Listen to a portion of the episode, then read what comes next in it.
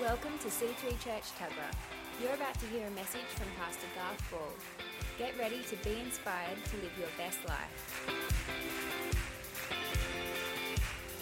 Cause all that I am, Lord, will follow you all of my days. No looking back.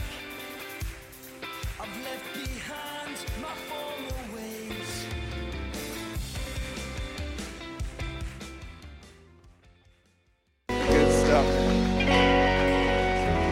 Wow, thank you so much. Well, why don't we thank the whole creative team, from these guys to all the guys up the back. Amazing. I thank you so much. Just before you sit, I just think, I really, really hope you realize what you have. There is, in every church I've been around the world, from Africa to the Middle East, Australia, I'm yet to find a church with a well of the Holy Spirit as deep and as rich and as nourishing as this church, except for maybe C3 Nairobi. I better at least throw us into the equation there. But sometimes I fear, sometimes when you're there in it every week, you take things for granted. And you know, when I first started working at Oxford Falls with Pastor Phil Pringle, I would sit in the staff meetings on Wednesday. 3 rows from Pastor Phil going, this is unbelievable. And then I'll look at the people up the back who have been there for 25 years and they're sort of kicking back with their arms folded, like this is just another staff meeting. But because it was fresh to me and new, and when I noticed that, I thought, I never want to take this for granted. I never want to come to a staff meeting and go, this is just work, this is just Pastor Phil Pringle. This is, and I learned that. And so I think as well, I honestly could just not preach this morning and just have that worship continue and just let Pastor Phil and Julie lay hands on you. You know what Pastor Phil and Julie carry is such a deep, rich sense of the Spirit of God. And if you're new to the things of God, anything that you'll glean from Pastor Phil and Julie is what I did, is that there is much more to Christianity than just going through the motions. I think that's the reason that we're in Africa, is that we were exposed to a couple who are so passionate about the deep things of God that you can't help but to just stay where you are. And if you're new to this church, dive in. Dive into the Holy Spirit. Dive into what God is doing here. You know, Pastor Phil Pringle in his book, Moving in the Spirit, says there's one thing to be in something and it's another thing to be about something. And, for example, when Evan is near the ocean, you will not stop him from being in that ocean. For me, I would love to walk along the beach, and if it's really warm, I'll jump in, don't worry about that. But right now, way too cold. I put my toes in the other day. I thought, this is nice to walk along, but maybe next time I'm here, it'll be a bit warmer. Evan, he just comes there, he's swimming, he'll do anything because he's in it. And The things of God are not to be about. They're not to just sit on the sidelines and observe. They're to be dived into and experienced with everything that you have. And so I want to just really thank Pastor Phil and Julie for everything they've done in my life. It's been over half my life now that this church has been a central and pivotal part of my Christianity and my whole life. I'm 35 now. I was 17 when I walked into the church. That's half my life ago. Was saved in Wyong High School, of all places. That's one of the, Tom, I don't know, you tell me, but I think that's one of the best things that's happened in that Wyong High School auditorium. I don't know, it could be, but I don't know how much good stuff happens in that auditorium, but that was definitely a good thing. And I was in that auditorium when Pastor Phil stood up the first time and said, guys, there's some land across the river in Tuggerah. I think we can purchase it and go for it. And I was, from that minute, I just thought, wow, let's do that. I was in church for like 2 years, but I just had something on the inside of me that thought, that's a great idea. And so to see it and to see what this is and to now have the kids in, it's just really, really amazing. And to see that same depth of God on every person here, my brother-in-laws are two of the most outstanding young men going around. When Evan gets up and shares, my gosh, he is more talented than I will ever be in my whole life. this guy. He has a greater sense of God. Andrew preaching last week, if you missed that, that was outstanding. I love the way Andrew lets the word of God just speak to you, and he allows space for that. The whole worship team, Evan is right. Jeff and Katie are superstars, without a doubt. And it's a pleasure to be here. It's a pleasure to be experiencing, again, the depth of what's going on. I've got another deposit to take back to Nairobi. And so I look forward to the next sort of, what do we got, about 30 minutes to unpack some of what I feel God wants to share with you this morning. So why don't you close your eyes? Let's pray. Let's ask God to speak to us. Come on, if you're really hungry, you can even lift your hands to God. I'm praying that something's going to be activated on the inside of you this morning for exactly what Pastor Julie was saying, to be part of the breakthrough that is right now, that is here, that is come, that is available, that is ready. It's not tomorrow. It's not next week. It's right here, right now. That God wants to do something in your life. And so, Lord, I pray that you would speak to us, that you would stir something deep in our hearts, that as we sing that the best is yet to come, Lord, that we believe that, we see that, we feel it in our spirit, that this nation, the best is yet to come for this nation. And, Lord, we ask that you would just fall upon this last part of our gathering here this morning, that you would empower us, that as we walk away from here this morning, Lord, we would not be ill-equipped for the week to come, but we would have such a deposit of you, a deposit of what you want us to walk into, so that we can go out and be a great blessing to all those that we come across this week, in Jesus' name. Amen. Good. Why don't you take your seat? Firstly, a huge thank you for, as Pastor Phil said, everyone that stands with us to enable us to do what we're doing in Nairobi. Let me show you a few photos. I know I'm showing you nothing new because you're our biggest fans and you show us photos of us all the time, but that's our tent, that's where we are, and it may not look like that much to you, but it is a lot to us because we started with 12 people in a lounge room with, and when we left with our 100 kilos of luggage at the airport, we had no team members, and so we didn't know what we were going into. And so to be able to step out and watch God, do what he does best, and that is be attracted to faith in his people, it is, really beautiful for us to see. And actually, I'm going to go back to that one in a second. What's the next one? So, that's our church. This is our guys worshiping. We're there. We've got our screens. It's all coming together. And hold it on that one right there, just as I finish talking about church.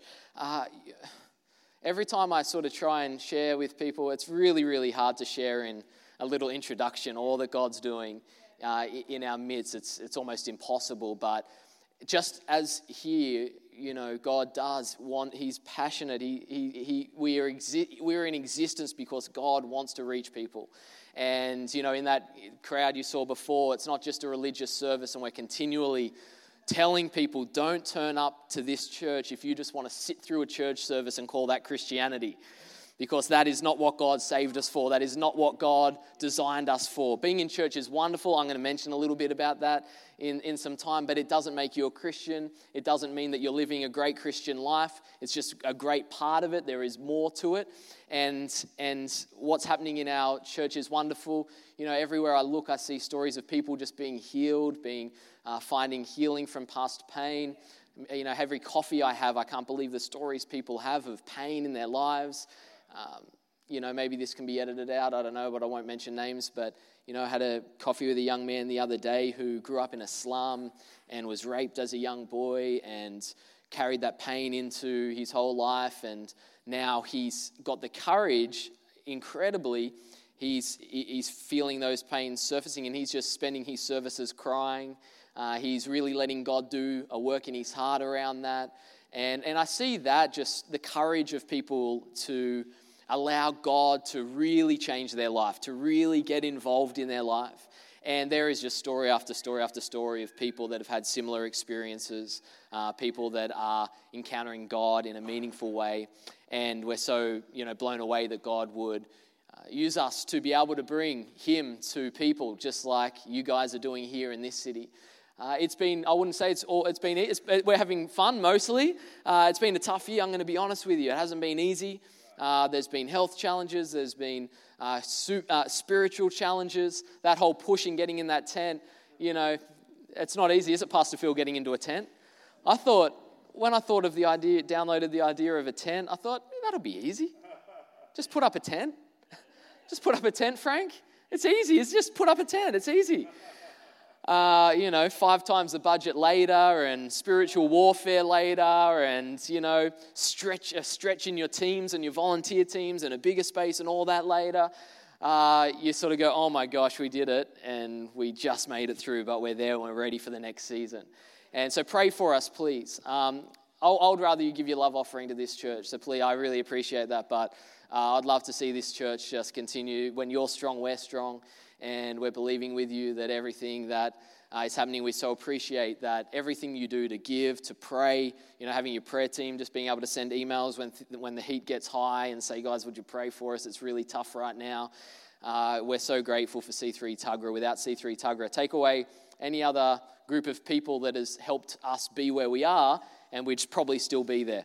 But take away C3 Tuggerah, and none of it would be possible. So huge thank you from us. I really wish I could communicate more. We if you're not on our update email, please let me know after the service. We send out emails to let you know what's happening to those who are standing with us and partnering with us. I wish I could call you all more individually. We've sort of been on the run hugely this year, so hope you can understand that. But we're doing it. And this, we're also, I think some of you are aware that Jamie and I are the assistant regional directors for C3 East Africa. And this is where we've got the privilege of seeing God, not just working in our church, but in churches all across East Africa. This is a group of under 35 next generation leaders where we did a training with recently. And it's probably one of the most fruitful things we do as a movement in that region all year. This is a group that some in C3 Toronto, a team from C3 Toronto came. Some of our guys are there. Can I point any of them out, or is it too difficult? I think it's too difficult, but some of our Nairobi guys are there, some of our great preachers, our great team leaders.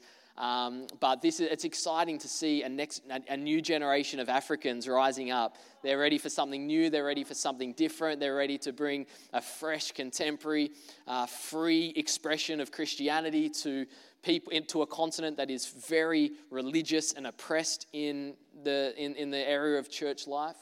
And so that's a real privilege for us as well. We're seeing churches in Uganda planted, churches in Rwanda, Burundi, all over the place. And so it's really exciting seeing what God's doing there. I wish I could continue talking, but I need to get on with some encouragement around what I feel God wants to deposit in your life this morning, and that is in regards to this concept that the call of God, everywhere I go, I feel like I just talk about the call of God, your purpose, the reason that God's put you on the planet for, because it's so alive in me, it's what makes me tick. And let me read you a scripture from Ephesians 2, verse 10. This is the Passion Translation, and of course you have the Passion Translation. You love it here, which is wonderful. It says this: we have become his poetry, a recreated people that will fulfill the destiny he has given to each of us. For we are joined to Jesus, the Anointed One. That's a really interesting point. If you're not joined to Jesus here this morning, I'm going to give you a chance to do that at the end, because it is being joined to him, having your sin forgiven and having relationship with him, that so much becomes available to you. If you think just becoming a Christian means that you can just live a boring life now and just go to church on Sundays, I don't know if you've met Jesus. Because once you meet him, it opens your whole existence to something that is bigger, grander, more fulfilling than anything you could ever do without him. And so it's only in him that Garth and Jamie could ever think about planning a church in Africa. It's only in him that you can dream big, that you can walk into all that God has for you. But it's in him. Even before we were born, God planned in advance our destiny and the good works we would do to fulfill it. My goodness, and what an exciting adventure that is. Like that photo, Jonathan, of the other one I said I would come back to. Moments like this make you pinch yourself. This is the founder of Watoto Church, Uganda, praying for us. And this is a church, you've heard of the children's choir, but what you haven't heard maybe is that where that children's choir came from is a church of 33,000 people, in a 11 location church in Uganda and southern Sudan that is significantly changing that country. I've not seen another church like it. I've not seen a church that is influencing a whole nation in the way that Watoto Church in Uganda is influencing Uganda. And these are Pastor Gary is a Canadian. He lived in Africa, and he started at this church in Idi Amin's regime in Uganda in the 1980s. Absolutely unbelievable. When everyone was saying, get out of Uganda, he said, no, I feel God's calling me to go and plant a church in Uganda. And so that was a grace we wanted to tap into when we moved to Africa, to say, hey, what can we do to do a church in East Africa? And so we've sort of been connecting with them. We had one of their location pastors preach for us, and we've been initiating relationship. And we just happened to be in a church service because we were preaching at one of our C3 churches. And to our surprise, they got us up and said, they were in the middle of one of their offering. Pastor Phil, they're trying to raise $1 million every year. And I said to my people, you should be thankful. You should be thankful Pastor Phil's only raising $30,000 for this kids room. This guy raised $1 million US every year. And they said, we want to expand our reach, sowing into kingdom things around. And this year we want to, the pastors are here, they don't know it, but we want to invest into C3 Nairobi as part of our miracle offering this year at Watoto Church. And, you know, it's really, for us, after our tent project, with a budget 5 times higher than we anticipated, that's really helpful, of course. But it's not going to solve all our problems. What is a greater blessing for us is that, and so they got us up. Pastor Gary just happened to be there, laid hands on us, prayed for us. And honestly, that was after this big fight of getting into the tent. You know, our team were a little bit stretched by having to set up earlier and having to do a little bit more work to get into a new place. And it was a bit tough. And I was like going, God, this is really difficult. And then that happens, and you're standing on this place with a guy with that grace. For me, just having someone like that say, we're believing in you and you can do it, is such a huge thing for us. And I walked away going, God, you are good. God, you are big. Lord, how do I end up here? How do I get from, you know, growing up in Narara with, you know, no vision for my life, with fear and anxiety that cripples my everyday existence, to stepping out and being in a place like this and God working. And when you step out and give God a go, it will blow your mind. That's what I'm trying to say in this introduction here. And my heart for people all around the world is that they would find the same sense of God purpose for their life. And so my prayer this morning is that something would shift in you, that you would find something on the inside of you this morning that you would say, I was born on this planet on purpose, for a purpose, and it can be bigger and greater than anything I ever imagined. But I say this, that how people say this, how did you go to plant a church in Africa? And I really still don't have an answer, because what I really should say is, well, let's sit down for half a day and let me talk about so many moments in my life with you that led up to the point of us going to plant a church in Africa. It wasn't something that happened overnight. It was something that happened over 18 years from the moment I walked into this church. And so while the answer to that question is a little bit complicated, the principle is simple. So let me rephrase it. How do you live the call of God on your life? Regardless of what age you are, regardless of what failures you've had in your life, regardless of how inadequate you feel, regardless of where you were brought up or born, regardless of the family that you were brought up in, regardless of anything that you think is a disqualifier for you, how can you live the God purpose that God has in you for you on the earth? Because let me say this, 2 things about that. It is both an opportunity and a responsibility that you walk in your God purpose. It is an opportunity. But sometimes I think we feel like it's an opportunity that we can give or take, like leather seats in the car rather than the normal seats. I'll take the car, but I might just leave that thing out. And we do that with our Christianity. Okay, I'll get Jesus, but I don't think I'm going to actually live my life in a way that contributes to the earth, in a way to bring the glory of Christ to lost people.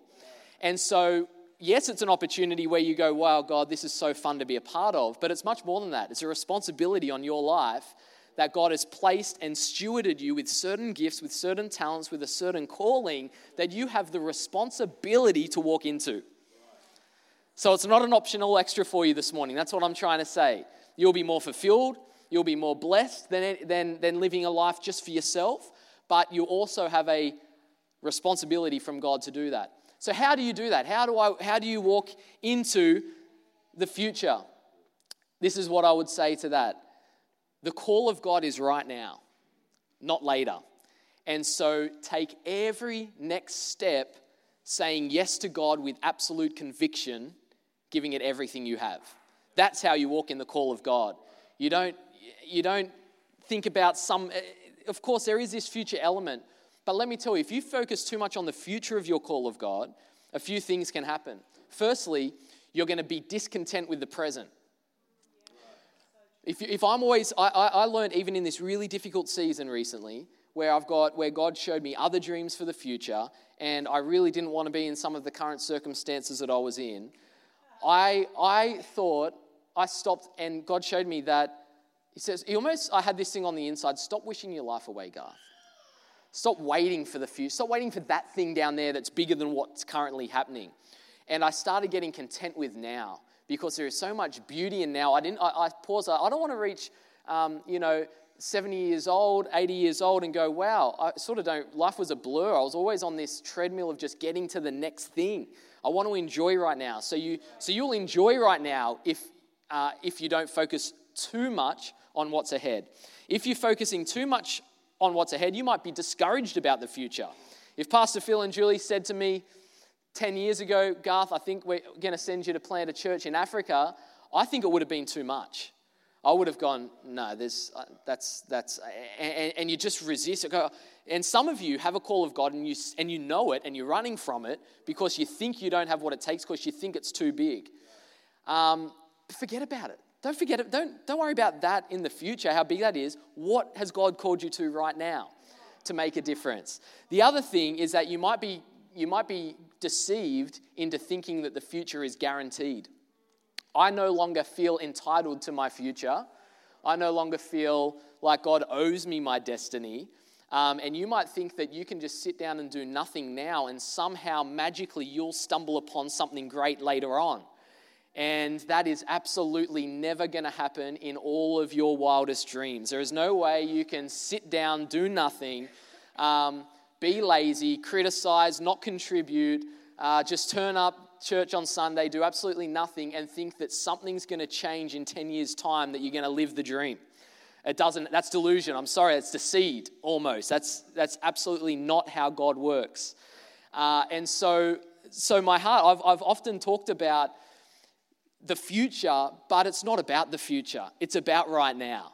What can you do right now? And I'm telling you, there is going to be a huge onslaught from hell to try and stop you from doing anything with your life right now. All of the enemy's resources will be absolutely thrown at the person who says, I want to make a difference for God on the earth right now. And I want to talk about today how we are not of those who shrink back, but we are those who move forward, and that you have all that you need at your disposal to live for God right now, right here, right now. And because tomorrow is not guaranteed, so let's make the most of today. So in the last 10 to 15 minutes, I'm going to flick through. We'll see how many points. I've got 7. We'll see how many we get through. They're short. Don't worry. We're not going to have an African church service here. We go for a long time in Africa. No, not in our church, but other churches, I tell you. That's the only reason our church is growing, because we go for an hour and a half, not 4 hours. And people think, well, that looks good. So, okay. So for me, if you're serious about the call of God on your life, go and study the life of Joseph. Genesis 37 to 50. It's not that long, 13 chapters, 13 intriguing chapters. For those of you who have been in church for a while, you will be familiar with the story. For those of you who are new, maybe not. The summary is Joseph gets a dream, and it's an interesting dream because he's going to be ruling his family, and he goes and tells his family that, and they don't appreciate it, and they sell him into slavery. What's the next step? He goes into slavery in Egypt, and he's sold into Potiphar's house, where he serves there with everything that he has. Even amidst his faithfulness, Potiphar's wife took a liking to him, falsely accused him of attempted rape, Potiphar throws him into jail. He's in jail, interpreting dreams there, and somehow, somewhere, along all the ups and downs of life, he finds himself living the dream that he originally had all those years ago. But it wasn't like he went from there to there. He went through all these moments of saying yes right now to what God was doing in his life. And if he didn't do that, he would never have lived the fulfillment of that dream. Are you with me? And so this has been a huge inspiration in my life, Joseph's story, of how you walk out now. How do you live in the now that God has for you? So here's a few thoughts. The first one is this: you need to decide to live for God. That might seem really simple, but as I mentioned before, a lot of people acknowledge God. They might be happy that their sins are forgiven, but they haven't made a decision on the inside of their heart that they are available to live for God every waking moment of their life, that they would make decisions that honor God, that they would take steps guided by God, that they would hear God's voice, that they would have a relationship, a living and active relationship with Him. Most people that I've come across, as I mentioned before, think that Christianity is about sitting in church on Sunday. And I think I don't know if this is okay, Pastor Phil, I would give you permission to walk out right now if you're passionate about that. If you think that is what I'm passionate about, living a Christianity that only involves sitting down on Sunday, doing nothing and finding nothing else in my life. That is the definition of pain, torture and boredom for me. You may as well go down to the cafe down the road because you've got good coffee in Australia. We don't have that. But if you can find, if something shifts in you today where you can say there is more, then you'll go on the adventure of a lifetime. Jamie and I had the word yes in Swahili tattooed on our fingers before we left to Africa because we wanted a permanent, committed, intentional decision that we would say yes to each other, that we would say yes to God, and that we would say yes to Africa and anything that God has for us in the future, whatever that might be.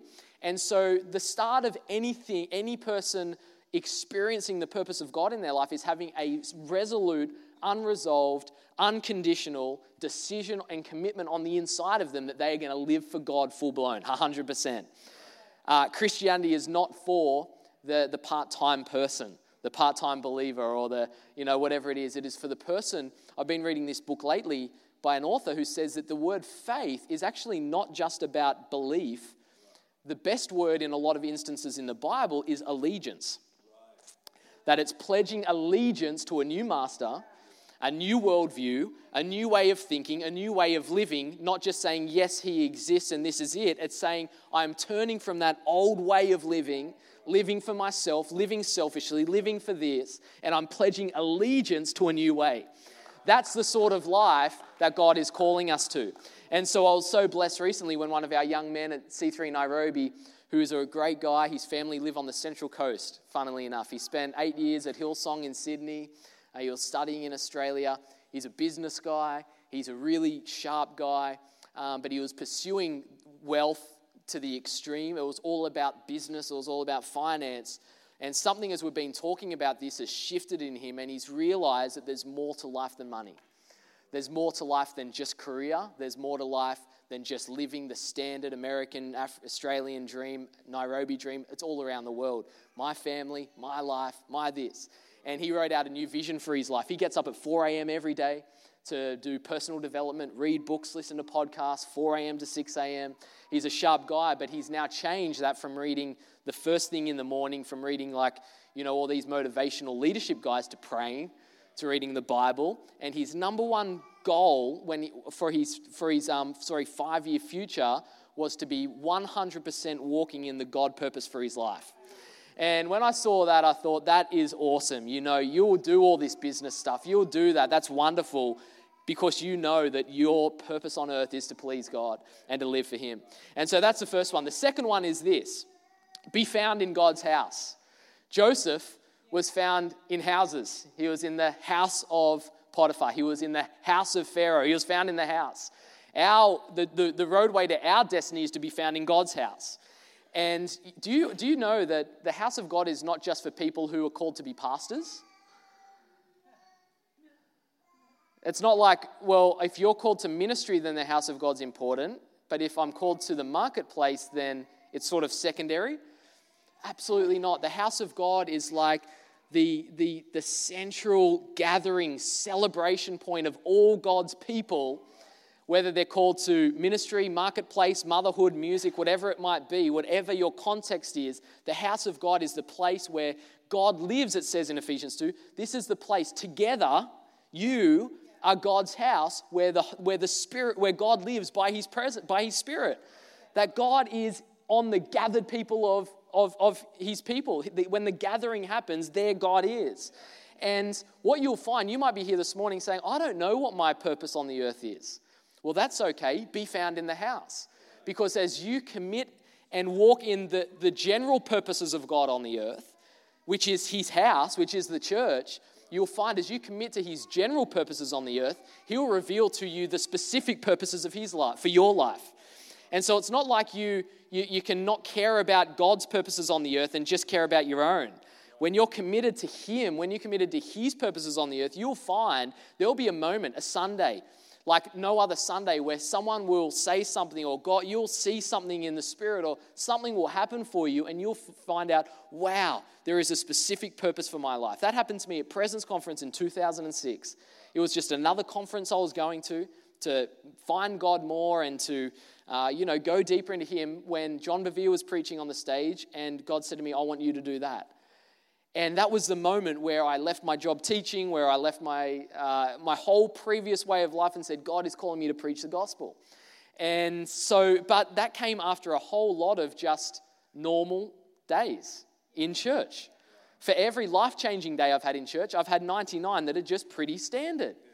And that's okay, because there's something about consistency that attracts God. Moses was just doing another day tending the sheep when the burning bush appeared. Nothing special about that day, except that God decided, I've seen that consistency.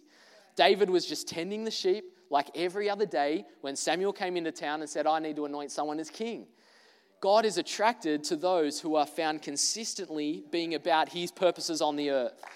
And so as you do that, I'm telling you, I'm expecting every service that I have in church that God is doing something supernatural in the life of someone.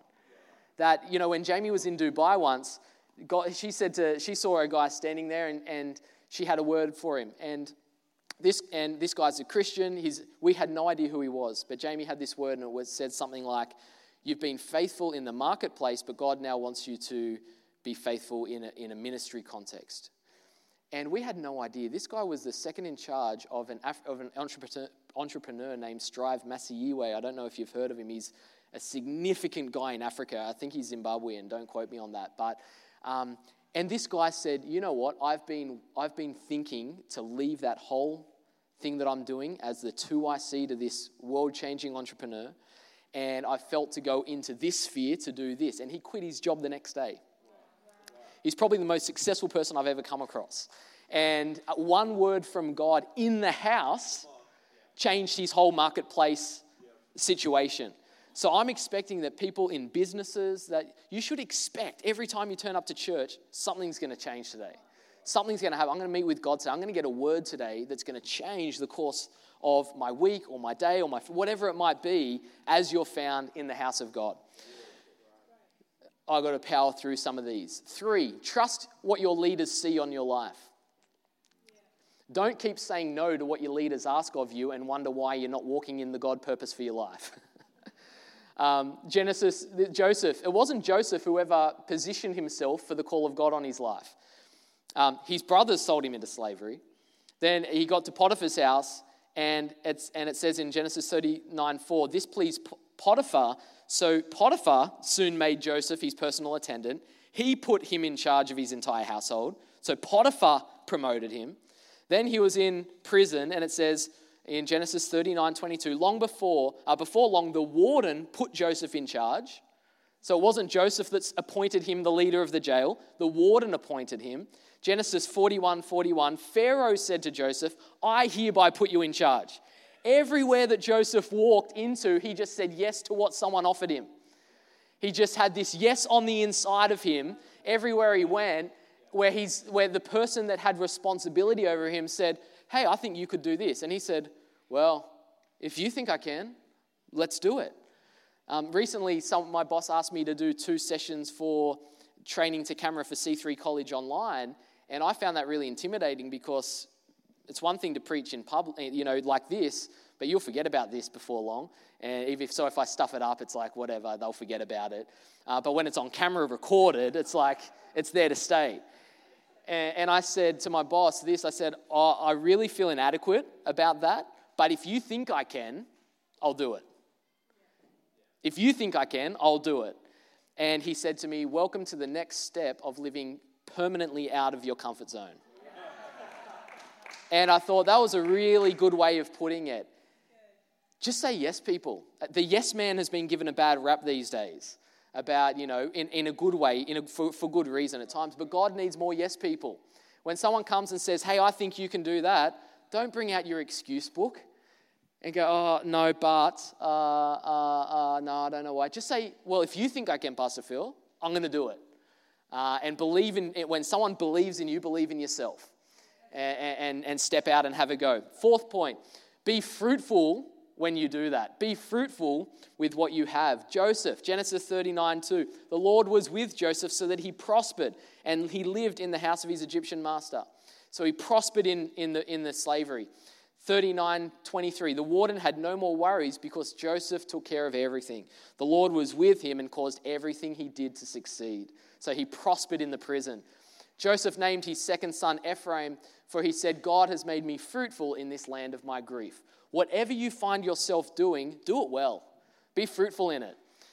Right. Don't tell me you want to start a church if you can't start a connect group. Yeah. Right. Don't tell me you're going to start a business if you can't tithe the small income that you've got right now. Right. Because God wants to fall upon people that are ready for what he can handle.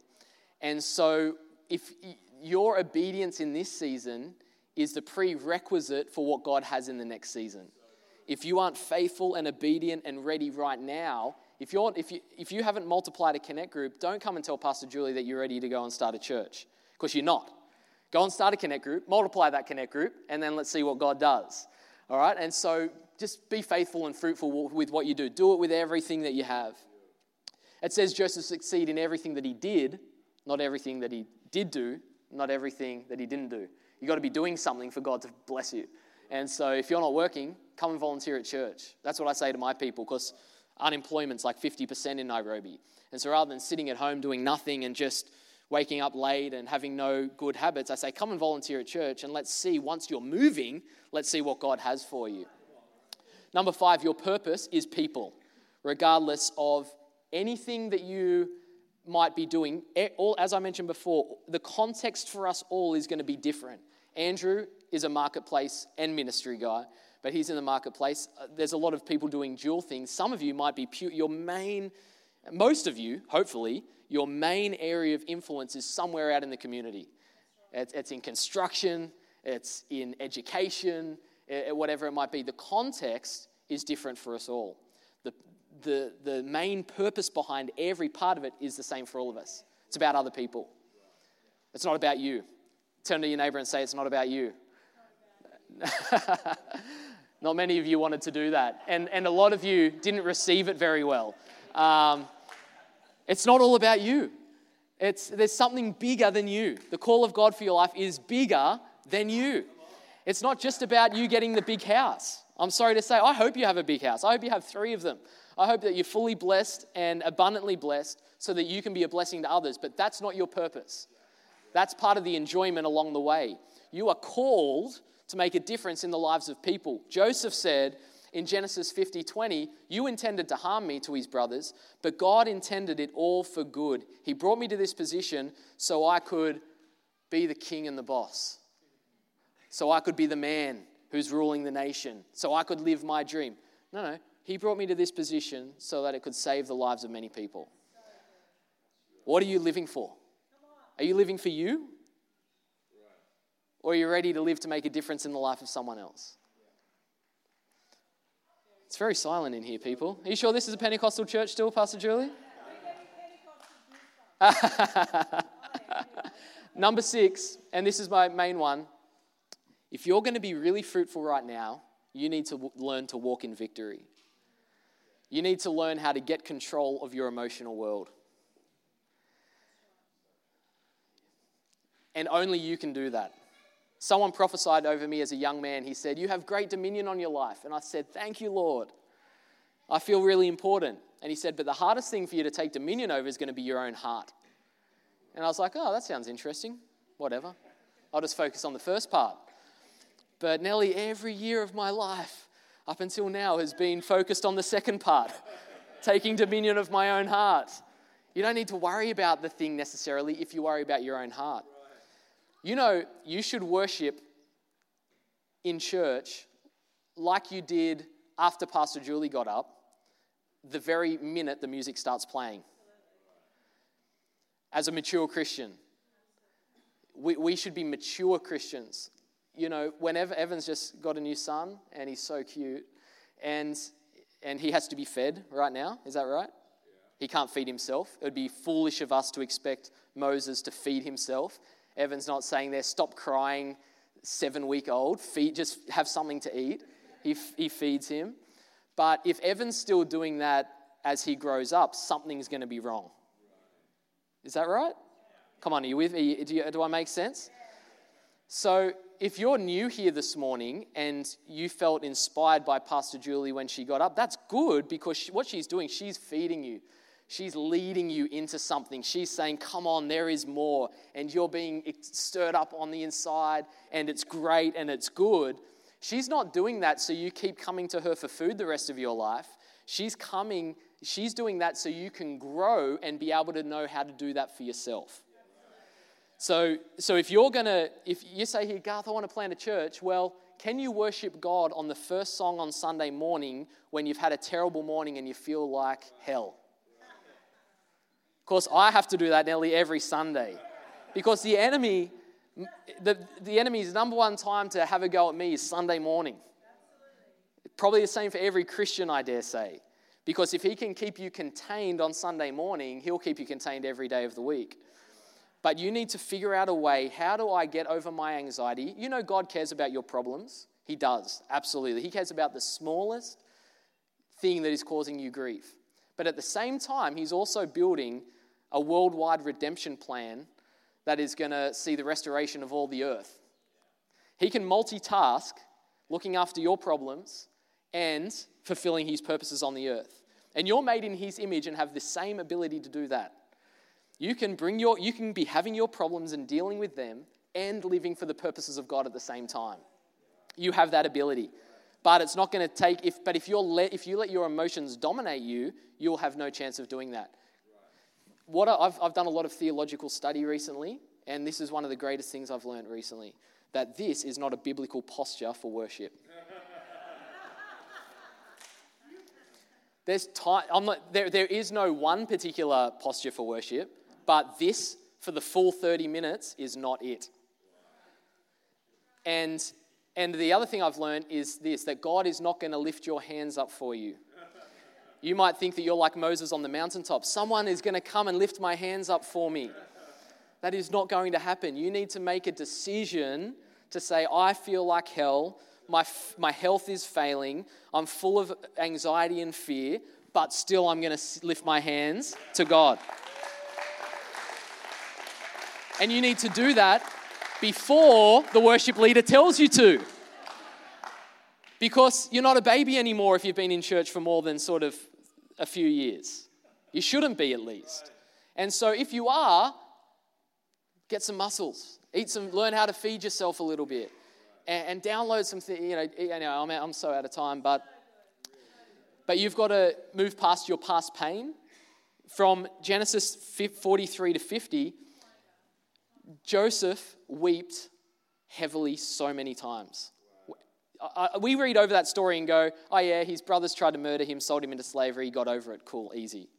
Can you imagine if that story happened today? Like, there would be psychologists, medication, all fair enough too. Like, that is a significantly traumatic childhood. And Joseph didn't just bury that. He continually allowed God to tell. When his brothers came into town, he had to leave the room to cry. Then he came back in. It says he wept so bitterly that his whole palace heard and started talking about it. That is serious emotional healing.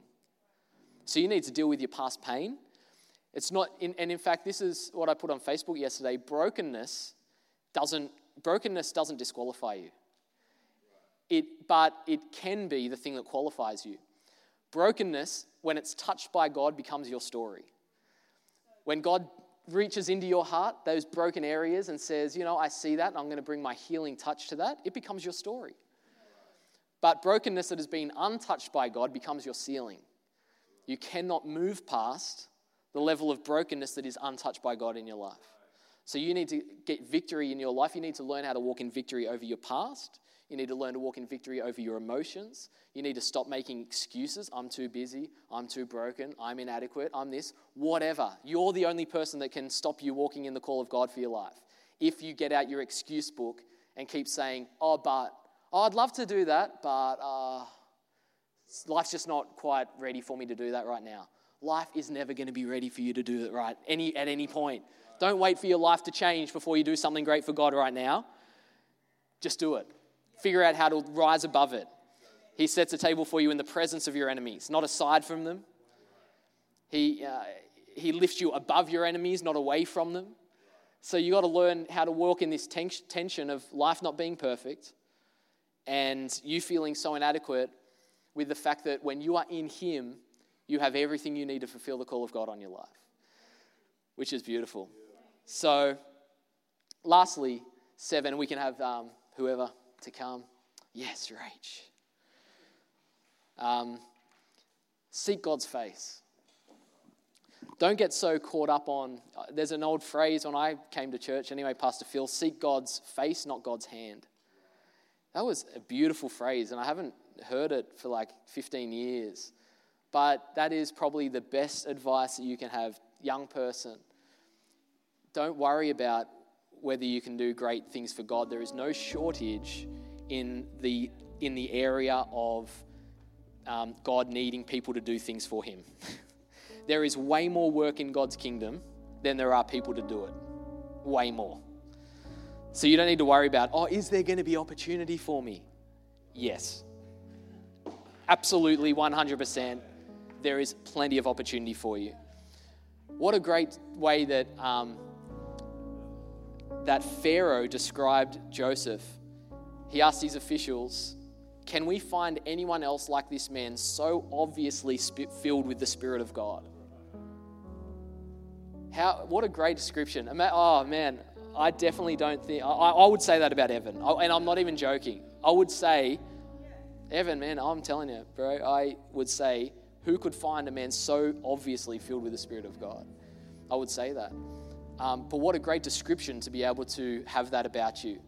But that doesn't come, we don't hear the behind the scenes of Joseph's story. We just say, you know, in one verse, 2 years later, Joseph was forgot, but he was still in jail. That's a long 2 years to have in one verse, right? We don't see a lot of he's crying out in that time. We don't see his prayer life in that time. We don't see his worship life in that time.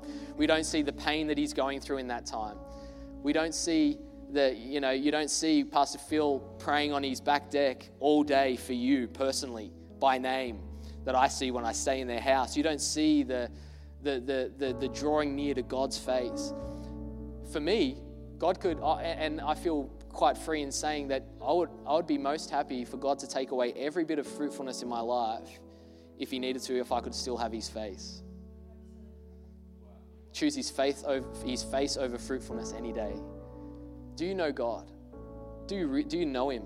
Do you know Him like you used to? If you seek Him, and as you keep doing the things that I've mentioned today, you'll live the most extraordinary God life there is. So it's not complicated to walk in the call of God, but it is difficult. Because it's hard to be found in church when you don't want to go, when you wake up not wanting to go. It's hard to get control over our emotions. It's hard to focus on other people when we've lived our whole life focusing on ourselves. It's hard to be fruitful and give everything to the youth ministry, even though you're working a full-time job. That's hard. It's not easy. It's hard to say yes when your leader asks you to do something and you feel inadequate. But when you find His face, He has everything you need in His presence. In His presence, He has everything you need. to do what He's called you to do. So I don't know what He's called you to do. For some of you anyway, I know some, but I do know what it takes for you to do something now in the house of God, where you are. What are you going to do now? Tim McGrath, he might think that, oh, my best days are gone. No, the call of God's right now. The call of God is right now. It doesn't matter how old we are. So I just want to encourage you with that, and I want to pray for you. Why don't we stand up?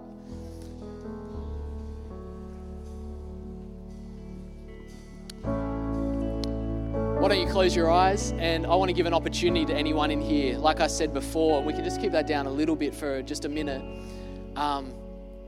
This is all available in Christ. It's not available in your motivational world or your own goodness.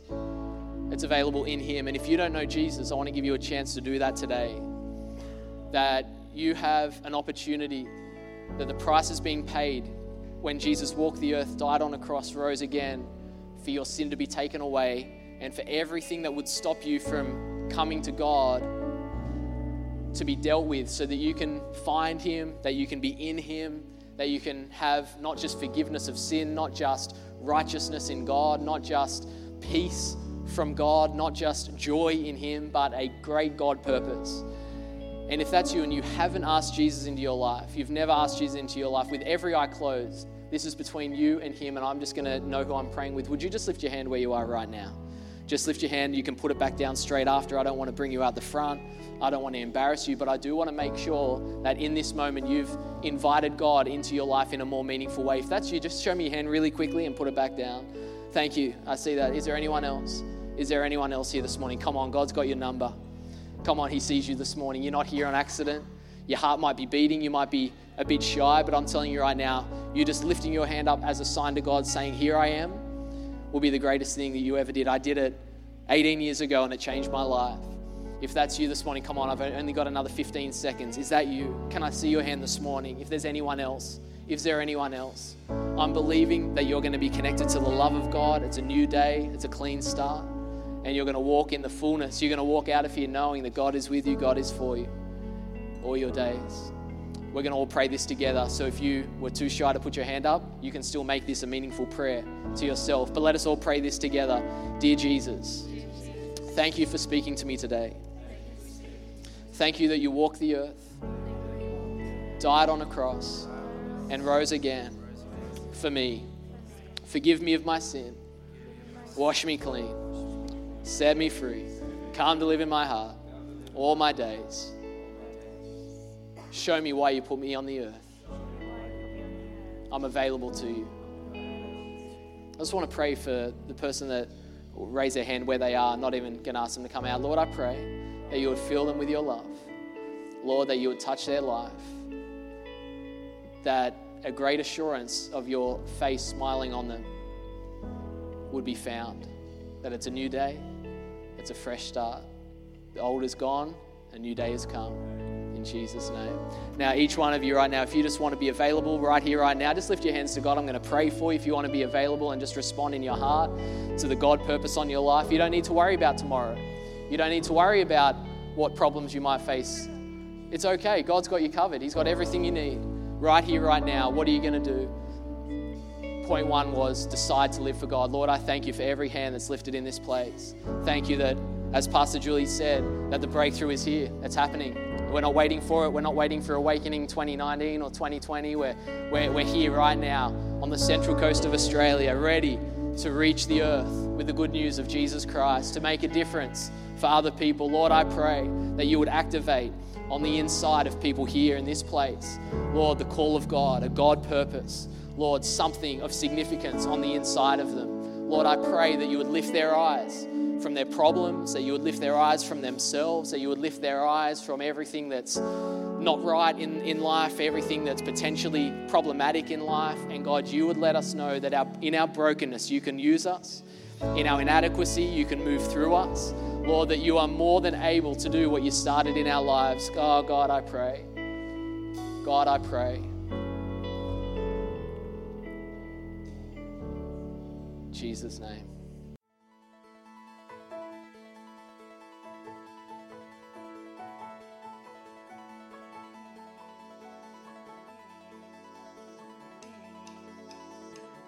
hope you enjoyed listening to this message. For more information on what you've just heard or how to visit us, go to c3tuggerah.org.au. We hope to see you at church soon.